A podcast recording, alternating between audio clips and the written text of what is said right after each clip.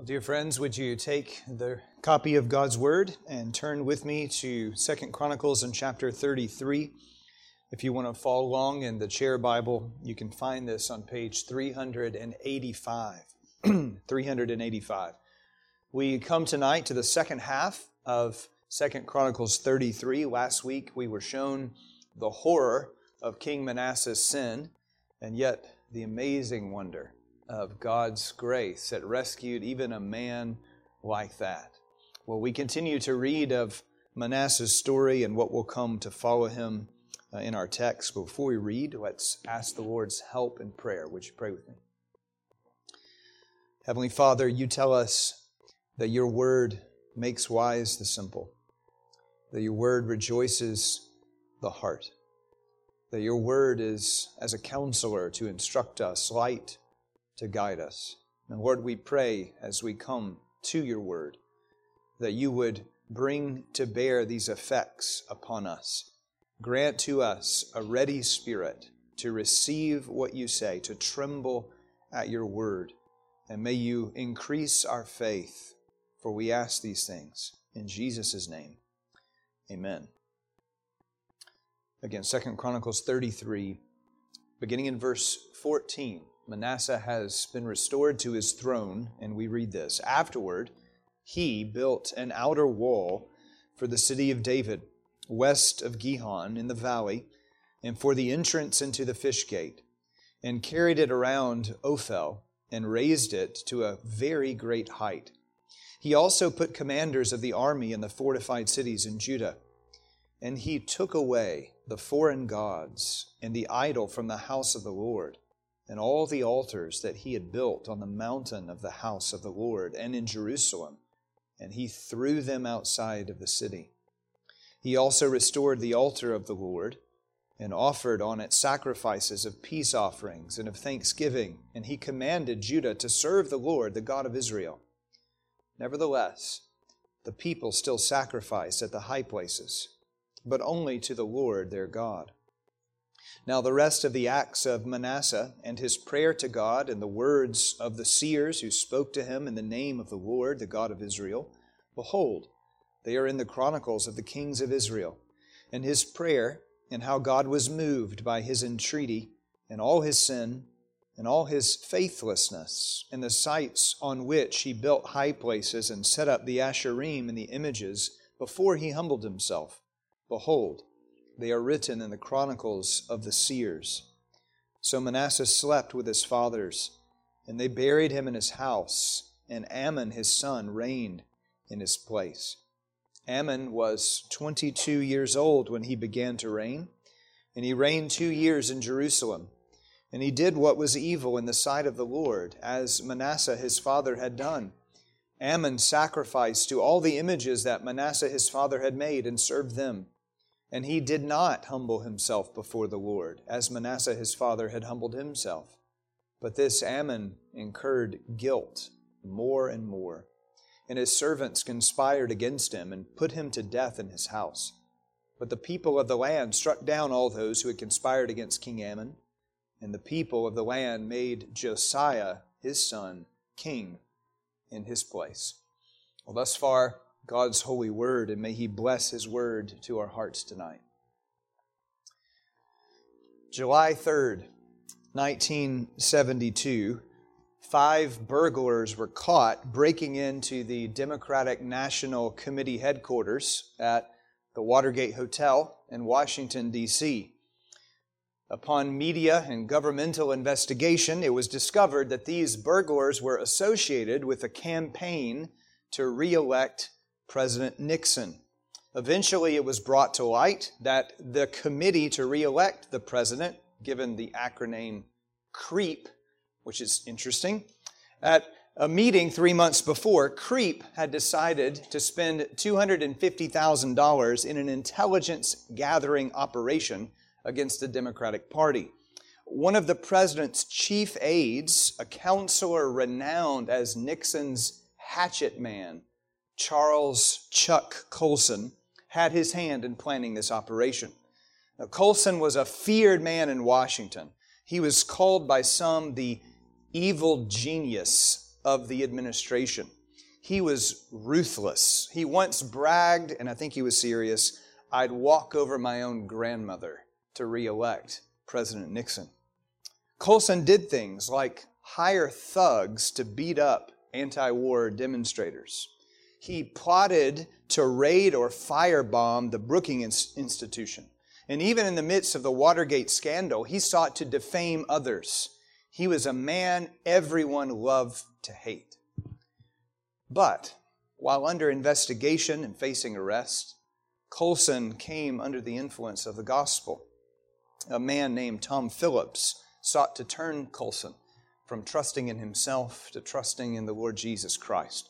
Phillips read to Colson a portion of C.S. Lewis's uh, Mere Christianity, particularly a section about pride, and it cut Colson to the heart.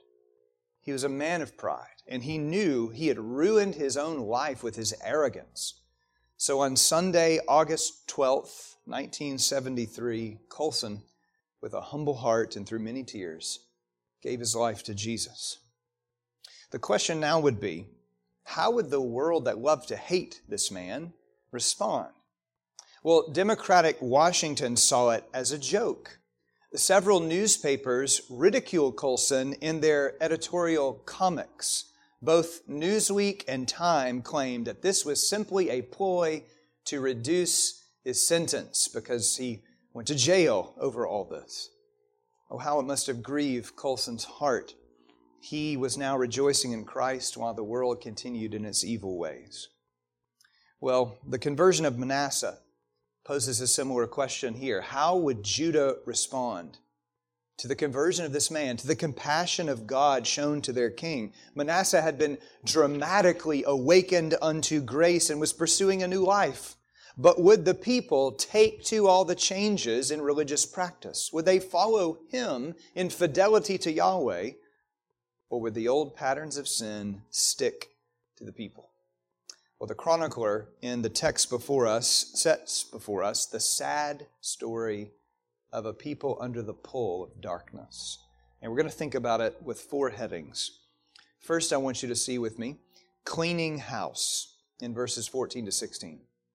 In this amazing providence of God, as we saw last week, Manasseh, who had been captured by Assyria, humiliated with hooks, either piercing his nose or his cheek, and dragged away, he was yet restored to his throne in Jerusalem. After hearing his prayer for mercy, which arose out of Manasseh's humble heart, the Lord was moved with compassion and answered him.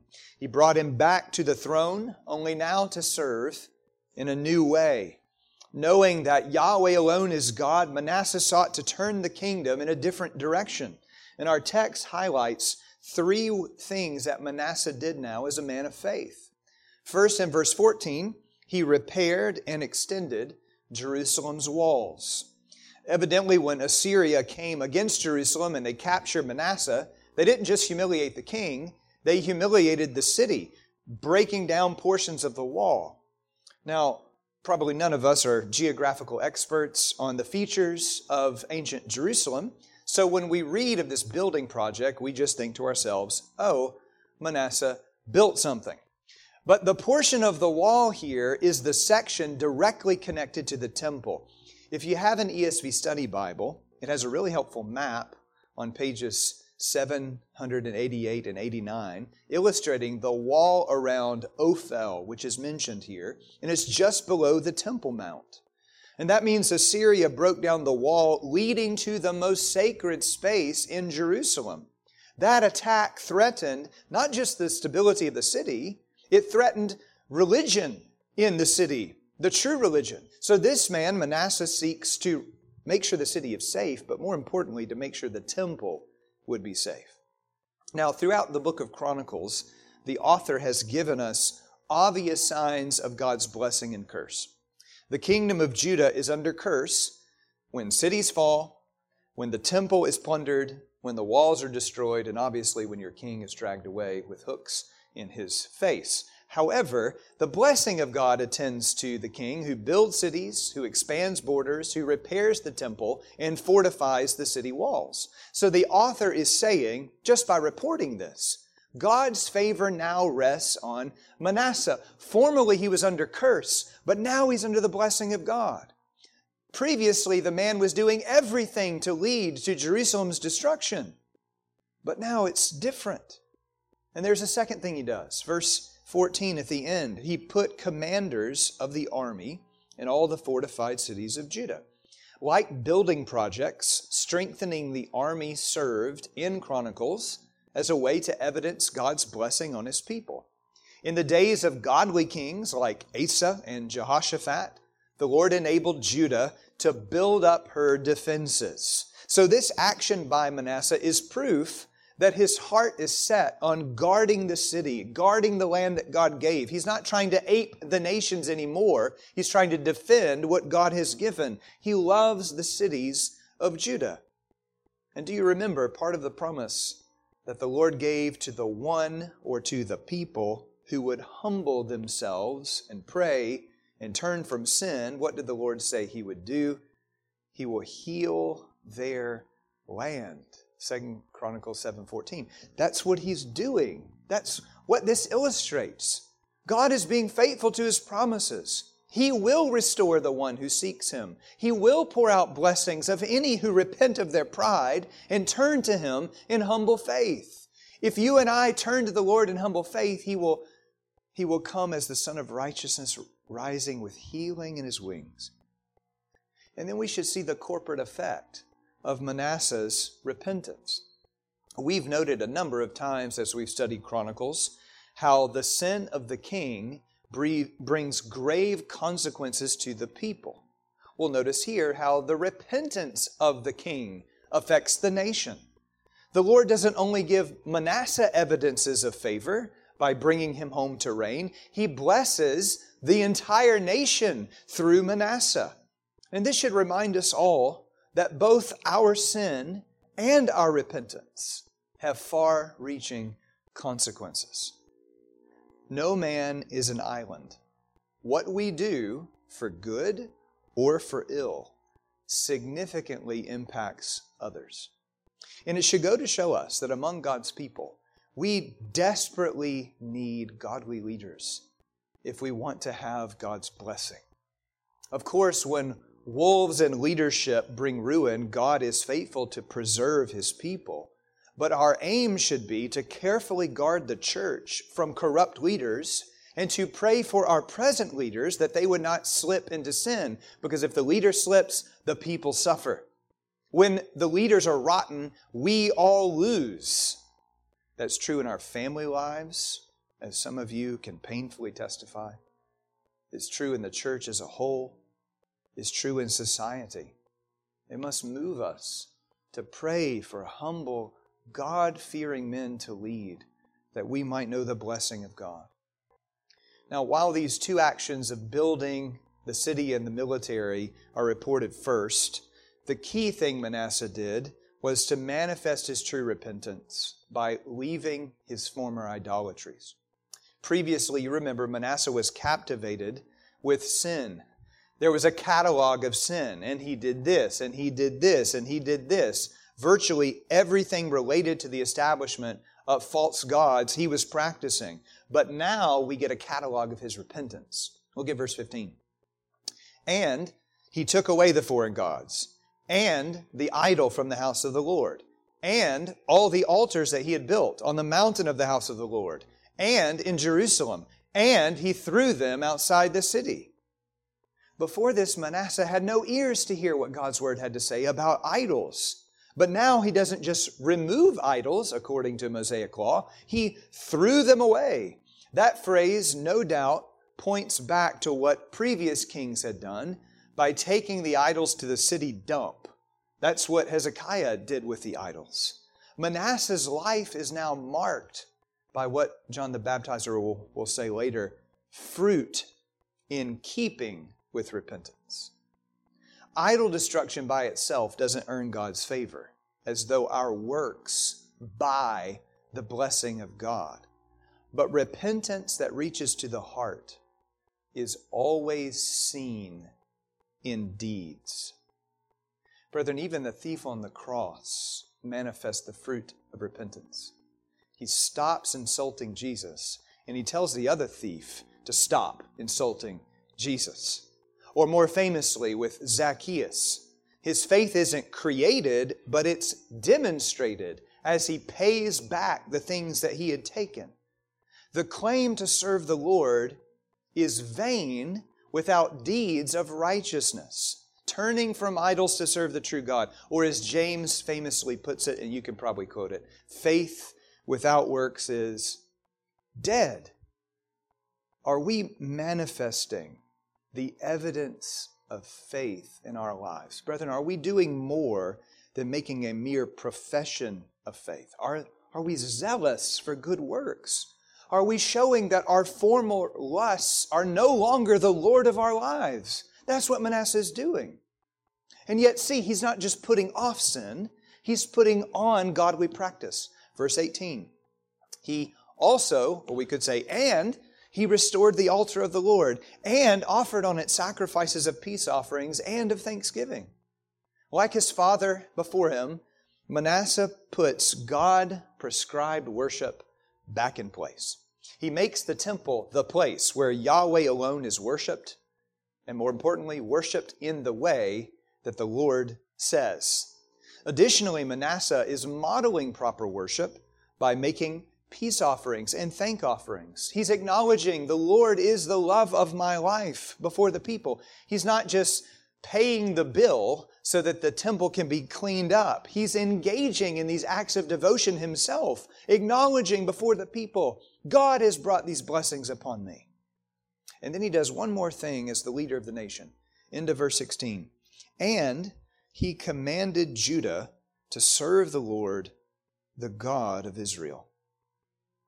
Now it's evident that Manasseh is doing all he can to turn this people back to Yahweh. Matthew Henry helpfully notes here, and listen carefully to what he says.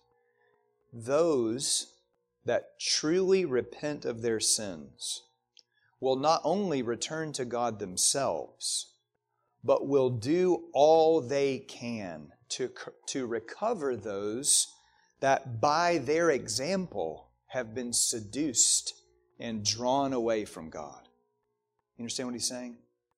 Once converted and we look back upon the ruin of our life and how we led people to sin, we'll do all we can to repent of that and draw people to the Lord. Manasseh isn't worshiping to please man, but he's worshiping before the eyes of men, being a model to them. And we can see this principle in the lives of the godly in the past. Augustine wrote a book called Confessions, acknowledging all of his evil and his turning to the Lord. John Bunyan wrote a book called Grace Abounding to the Chief of Sinners, again, acknowledging all of his wrongdoing and his coming to the Lord. And even Chuck Colson wrote a book called Born Again, aiming to plead with people to turn from their folly and to see that Jesus is worthy of service. Even the Apostle Paul does this, don't you see? He has a burden for his people, the very people he once stirred up to attack Christians. He wants them to stop their rebellion and run to the Savior. Now, you and I may not write a book to appeal to others. We might, might not be a preacher ministering to, to others. but if we've tasted the amazing grace that pardons sin, what can we do but call people to turn to the Lord? we make our allegiance known. And that's what Manasseh is doing. But then, secondly, and sadly, we see clinging sin, verse 17.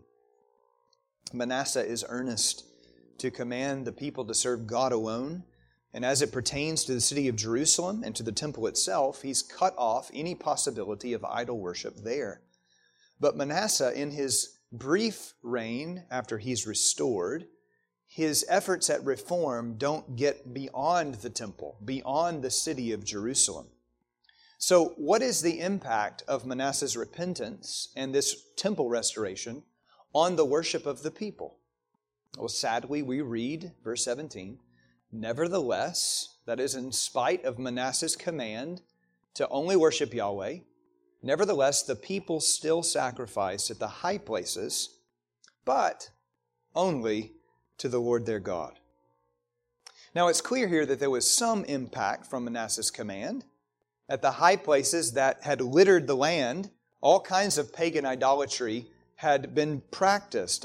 Uh, the prophet Isaiah talks about this, explaining in detail how the people burn with lust among the oaks and under every green tree, which is a reference to fertility worship on the high places. Manasseh himself had set up altars for Baal and Asherah on the high places. However, now the people put away their devotion to these other gods and they sacrifice only to Yahweh. And that sounds really positive, doesn't it? What a massive step towards reform. They're no longer offering their children in the fire to false gods. That's an amazing step in the right direction. However, don't be fooled by the halfway repentance. Yes, they now sacrifice to Yahweh alone, but they do it in the high places, which is in direct violation to how Yahweh said he was to be worshiped. The Lord had made it very clear in Deuteronomy chapter 12 when the people came into the land, which had happened hundreds of years ago by this point, they were to seek the place that the Lord would choose to put his name. That was obviously Jerusalem. The Lord had evidenced his choice of Jerusalem as he blessed David to bring the ark to the city and design the temple, as he blessed Solomon to build the temple, and then he filled the temple with his glory and brought fire down from heaven to consume the offering. It's abundantly clear that Jerusalem alone is to be the place of sacrifice. But the people did what they've always done. They lived by the old Burger King motto have it your way. You see, the people refused to regulate worship according to the Word of God. Now, they understood through Manasseh's example and command that he's calling us back to Yahweh mandated worship, but they would not shake off their old patterns. They're willing to put away some things, but they're not willing to wholeheartedly follow God, to devote themselves to what He requires. They will thus claim the name of the covenant God and then do whatever they want. Now, this, beloved, is a sad scene. And it's a picture of what one famous Puritan has called, it's a chilling title, the almost Christian the almost Christian. Oh, I'll put off that sin, but not all sin. I'll pray to the Lord alone, but I'm not going to pay attention to His Word. I will say, God is my salvation, but He will not be the King directing my life. In other words, to put it in New Testament terms, I will not deny myself and take up my cross and follow Jesus. You see, that old pagan element of control, I will rule myself, that still resides in the hearts of the people. And the uncomfortable question is for us does that principle reside in our hearts? Are we willing to kill scandalous sin that might make us look bad in front of others while we cling to respectable sin? private sin and yet say, Yeah, Jesus is my Lord? Are we truly crucified to the world and its lusts, renouncing self, submitting to the voice of our Savior? Whatever He would say, we're going to crucify. Does the world stick to us? Do we treasure it? We need to remember James says something chilling about the world. Friendship with the world is enmity, hostility toward God. Dear friends, as we watch the ways of the world pull this people to darkness, we should be reminded here that while corrupting men's manners is easy, true spiritual reform is hard. It's, it's easy to get in the lazy river of sin and go down the stream it's hard to cut across the grain of culture. it's hard to bring every pattern, every thought in subjection to the Lord Jesus Christ. And we have repeatedly seen this people have no heart for the exclusive ways of God. What a grief this would have been to Manasseh. At some level, he knows he brought the people to this very point. Yes, he now tastes the sweetness of God's grace, but his previous rebellion had brought national scars from which the people will not recover because they love their sin. Let us take heed to that as we watch it unfold, that we not be in love with our sin. Thirdly, we see a chronicled life. Beginning in verse 18, we have the closing summary of Manasseh's life, and two matters are highlighted as the king comes to his death. First, notice that in verses 18 and 19, the prayer of Manasseh is mentioned. That is his prayer of repentance. Now, in a 55 year reign here, which is summarized in two verses, it's quite notable that one prayer, one act of God towards Manasseh is mentioned twice we could even say three times if we add the additional statement in verse 19 that he humbled himself. In the sea of sin that is Manasseh's life, the vast majority of his life, the moment this man cried out for mercy, the moment he approached God in humility, that is the thing above all to remember. It's the thing God wants us to remember the chronicler is saying to his first readers, and he's saying to us through the Spirit, a man can make a mess of his life with many sins. But if he would humble himself and turn to God, our God will hear, our God will forgive, our God will pour out compassion, and he will make that man to die in peace. Manasseh stands as a contrast to some of the most notorious royal sinners in the house of Judah. You might remember some of these guys. There was wicked Jehoram, who died in agony with his bowels coming out. There was evil Ahaziah, who was executed. There was Athaliah, who subverted the throne, the daughter of Ahab and Jezebel, and she was struck down with a sword. There was Joash, who started well under the priest Jehoiada, and then drifted into corruption and was assassinated. And then just after Manasseh, we're about to read of Amon, who will die under a conspiracy. But Manasseh, verse 20, will sleep with his fathers and be buried in his house. He won't die in dishonor. And why is that? It's because though he once led the people to sin in ways that went even beyond the nations the Lord destroyed, he cried out for mercy. Do you see that our Father will receive prodigals. He will offer them forgiveness.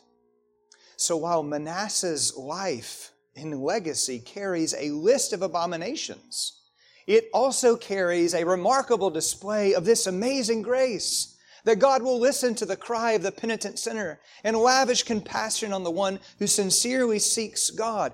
That's incredible. And brethren, we should take it to heart. Indeed, we should treasure the truth tonight that if we formerly lived lawless lives, if we were notorious sinners, the chief thing that the Lord remembers about us is not the record of our crimes, but it's our repentance from them. John Newton died in, at 82 in 1807, and of course, it was customary to prepare, like many of us still do, something on your tombstone. And this is what he had written John Newton, clerk, once an infidel and libertine, a servant of slaves in Africa, was by the rich mercy of our Lord and Savior Jesus Christ preserved, restored, pardoned, and appointed to preach the faith that he had once labored to destroy. What's remembered about that man? That God had mercy on him. You may have a litany of sin in your life that you will carry to the grave. Brethren, we all have regrets. We have ways that we have not honored the Lord. But the blood of Jesus hides it all from view. In Him, there is no condemnation. And are we staking our souls on that fact, rejoicing that there's grace to pardon all our sin? Indeed, what does the Lord say concerning our sin? Romans 4 7, quoting Psalm 32 Blessed are those whose lawless deeds are forgiven, whose sins are covered. Praise be to God, there's covering grace. But there's another thing highlighted in this summary of Manasseh's life, and it's the record of his former crimes written down in sacred history. Verse 18 The words of the seers who spoke to him in the name of the Lord, they are recorded. These words would have been words of rebuke, no doubt, calling him to repent, words that about curses that would come upon him if he doesn't turn. And then in verse 19, in addition to his prayer and the Lord being moved, there's also a record of his crimes and all his sin and all his faithlessness and the sites which he built high places and set up Asherim and the images before he humbled himself. Now, if Manasseh is a forgiven man whose record of debt has been washed away, why are these former sins noted? It's because they stand as a warning. You probably remember the psalmist's statement in Psalm 130 If you, O Lord, should mark iniquities, O Lord, who could stand? The answer is, of course, no one. But there's forgiveness with you that you may be feared. Yet there's a misunderstanding often of what that verse is saying. It's not saying that God fails to note our transgressions, that He doesn't have a record of it, of the sins that we've committed. He absolutely does. Indeed, the glory of the gospel is not that God just forgives. He failed to note down your sin. That would mean He's not just. The glory of the gospel is that the Father takes all our iniquities and He lays them on Jesus whom he put forth as a propitiation in his blood. The Father made Jesus to be sin with our sin. Jesus bears our cursed load and he satisfies the justice of God. But what becomes of the one who doesn't have a substitutionary sacrifice? Well, their sins are marked and remembered against them, and they shall not stand in the judgment the reminder that Manasseh sins prior to him humbling himself, it testifies to Judah, your sins are not ignored. And if you don't humble yourself, then the peaceful death attending Manasseh will not be yours. You will die with all of those sins calling for your condemnation. So Manasseh's life has a twofold lesson. Don't think the Lord isn't paying attention and he somehow misses your catalog of sin. But if you seek him, he will be found by you. And if you call upon the name of the Lord, you will be saved. And then finally, see with me corruption and compassion. After Manasseh's reign, we have a postscript on the chapter. The author turns our attention briefly to Amon, Manasseh's son, and his two year reign. And the length of the reign already suggests a hard truth no godly king in Judah ever reigns longer than 16 years. Now, Manasseh is a unique example in this list because it's only the last five or so years where he was a godly man. So when we come into Amon's reign, we're wondering will he follow Manasseh? You might say, which one? Is he going to follow the proud, prolific idolater, or is he going to follow the penitent pursuer of religious reform? Well, we get a depressing fact here in verse 22 and he did what was evil in the sight of the Lord, as Manasseh his father had done. He was a corrupt clone of his father's former practice. He's about 16 or 17 when Manasseh is uh, rescued from sin and restored to the throne. But Amon cares nothing about his father's new faith. Yes, it's true. Manasseh had been a rotten example to Amon in his formative years, but God's grace now spoke volumes Everybody knows of Manasseh's new direction as he cleans house in the temple, removing idols. And surely Amon could see the prosperity and protection the Lord gave Manasseh after his humility. But they made no impression upon Amon. He didn't choose the way of humility, he chose the way of control, the way of the prevailing culture. I'm going to do it my way, although I'm going to appeal to every God under the sun that I may somehow find favor. And while it's true, Amon could say, That's what my daddy did.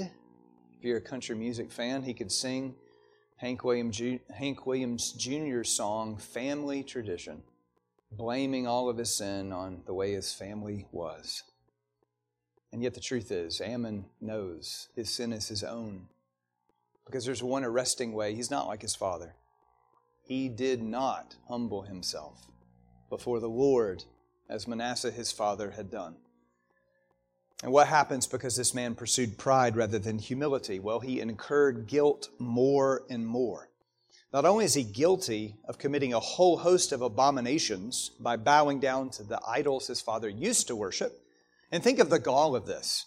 Manasseh had purged the temple of idols, that would be known to Amon. He had then taken all the idols and thrown them in the Kidron Valley, which is the garbage dump. But Amon is willing to go to the trash heap to get them and put them all back. But then he's also guilty of the sin of omission, not responding to the grace shown his father. He scoffs at grace, and it sets up Amon for an atrocious death. Verse 24 the servants conspired against him and put him to death in his house. Now, we have no idea why the servants killed the king. Uh, what we do know is that the assassins didn't follow the model of David, who dared not touch or raise his hand against the Lord's anointed, even though Saul was evil. And they themselves, these assassins, meet the same end as the king. It appears then that wickedness is being added to wickedness. But remember, God is governing even the wickedness of man for his purposes. Because through the hand of the conspirators, the Lord is bringing judgment to Amon. Indeed, don't you see a contrast here between Manasseh's death and Amon's death? Manasseh dies and is buried in his house in peace, being remembered as a man to whom God showed mercy because he humbled himself. But Amon, the proud man, is cut down in his house because he refused to repent. The lesson seems blatantly clear, doesn't it? The one who refuses to repent will be struck down. It's not an exciting way to end a sermon, is it? It's where the text ends. Now, you might not be struck down for conspiracy. You might die of natural causes after a long life. But the soul that sins shall die. The humble, they'll be saved. The proud will be humbled. Only the one who turns to God can lay down his head in peace. What's it going to be for you and for me? Here at the end with Amon, we learn that the general truth of the Proverbs is true. The years of the wicked will be cut short. It's not always true. Manasseh lived a long time in wickedness. He saved in his 60s. But Amon, he dies at 24 years old. Billy Joel got it wrong. He once sang, Only the good die young. That's not the biblical principle.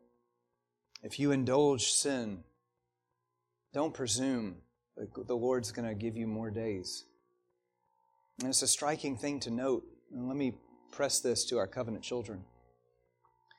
Amon ignored the godliness of his father, even though it was just for a few years. Will you ignore the godliness of your parents? Ecclesiastes gives you this warning. You need to serve the Lord in the days of your youth. Remember God while you're young. Don't make the mistake of thinking, well, God will receive me if I repent at the 11th hour.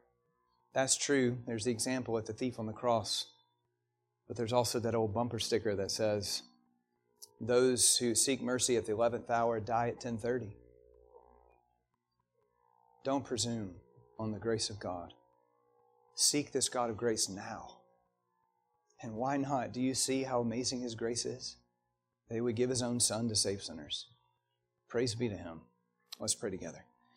Heavenly Father, we come into your presence and we are awed by grace that saves the likes of Manasseh, grace that remembers not his transgressions against him. And yet we are also sobered by a man and a people who refused to take heed to your grace but walked in rebellion. Lord, may we not go in such a direction. Would you arrest us in our sin? May we never be found as almost Christians. Let us be devoted in our whole heart to you, the Lord our God, for you are worthy of our worship. And we pray this in the name of the Lord Jesus. And all of God's people said, Amen.